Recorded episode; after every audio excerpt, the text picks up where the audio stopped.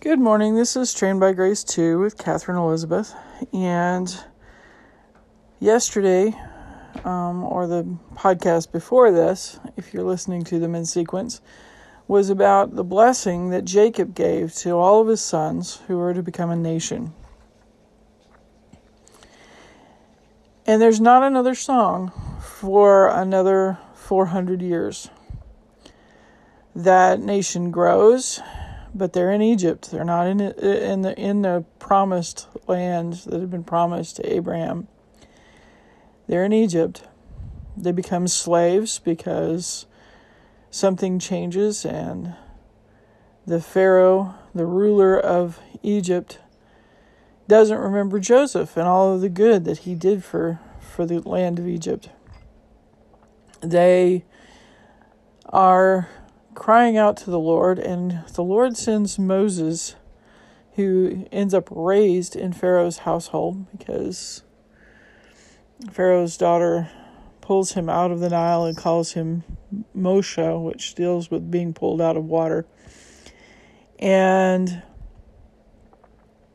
he is nursed by his his Israelite mother, and he remembers. And then he starts out pretty rough.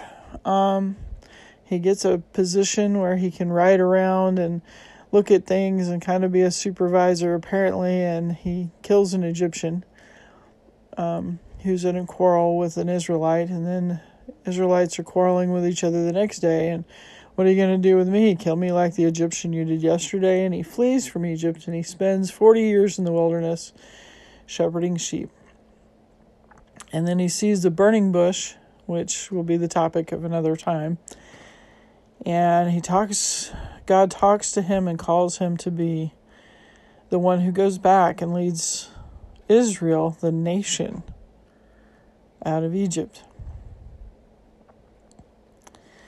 So he goes back, and there's ten plagues, each progressively worse. The Passover is established as the death angel passes over because of the blood of the lamb on the doorposts of the Israelites and those Egyptians who believed, because it states that there were some. But everybody else loses their firstborn son.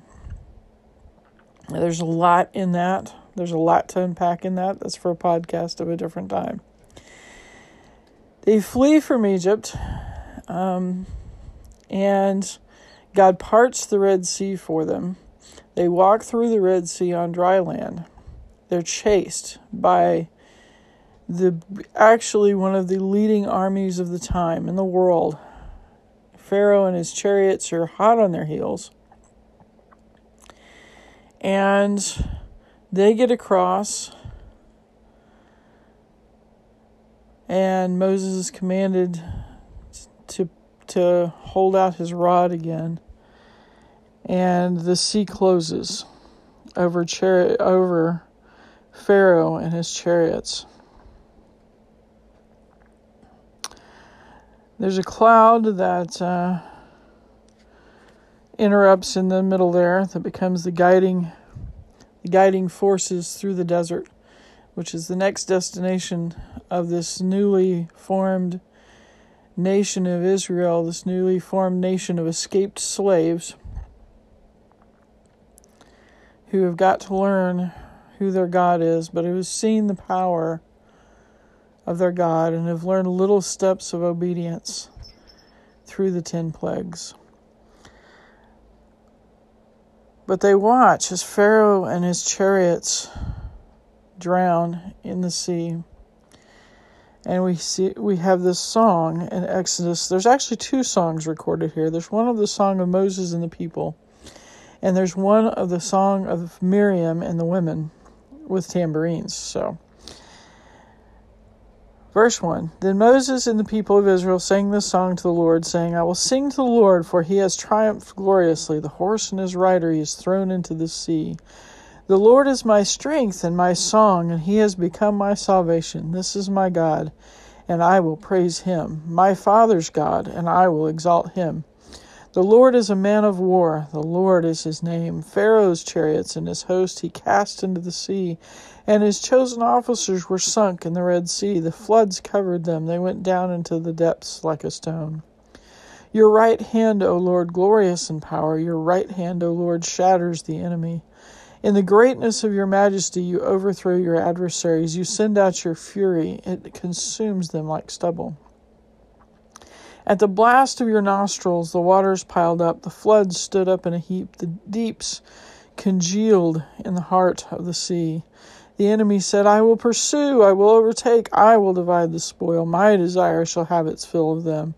I will draw my sword, my hand shall destroy them. You blew with your wind. The sea covered them, they sank like lead in the mighty waters.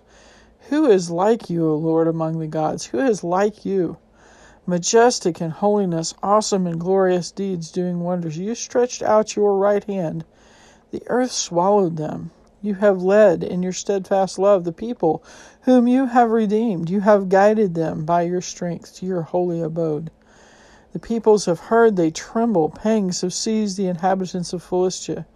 Now are the chiefs of Edom dismayed. Trembling seizes the leaders of Moab. All the inhabitants of Canaan have melted away. Terror and dread fall upon them. Because of the greatness of your arm, they are still as a stone. Till your people, O Lord, pass by, till the people pass by whom you have purchased. You will bring them in and plant them on your own mountain, the place, O Lord, which you have made for your abode, the sanctuary, O Lord, which your hands have established. The Lord will reign forever and ever. Then it gives a little more explanation. For the horses of chariot, the horses of Pharaoh with his chariots and his horsemen went into the sea. The Lord brought back the waters of the sea upon them, but the people of Israel walked on dry ground in the midst of the sea. Then Miriam, the prophetess, the sister of Aaron, took a tambourine in her hand, and all the women went out after her with tambourines and dancing. And Miriam sang, sang to them, Sing to the Lord, for he has triumphed gloriously. The horse and his rider he is thrown into the sea. So there's the bigger song. And then there's the small, just kind of synopsis of the biggest song. We see God's excellence and deliverance. Now we want to say that God loves everyone. But there are times, obviously, in the history of the Bible when people have chosen not to follow him. And Pharaoh had ten completely clear choices to follow God that he didn't.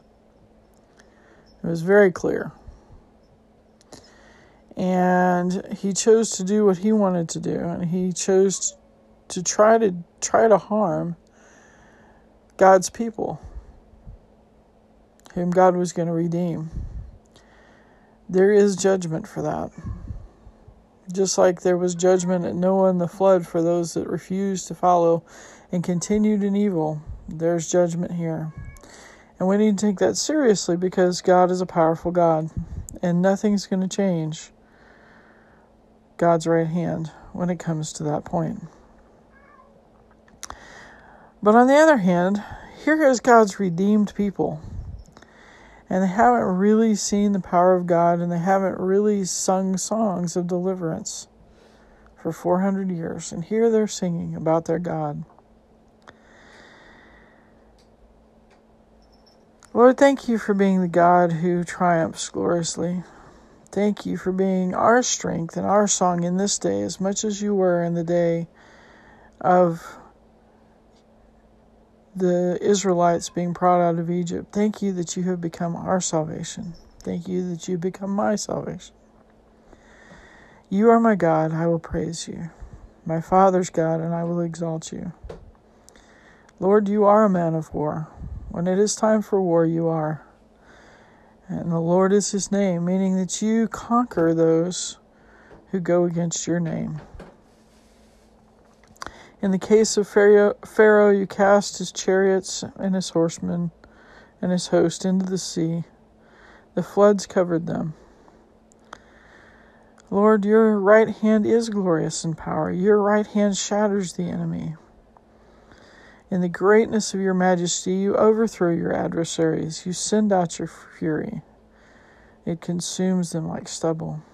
At the blast of your nostrils, the waters piled up, the floods stood up in a heap, and the deeps congealed in the heart of the sea. It doesn't matter what the enemy says. It doesn't matter whether the enemy says they're going to pursue. It doesn't matter whether the enemy says they're going to overtake. It doesn't matter if the enemy says they're going to divide the spoil.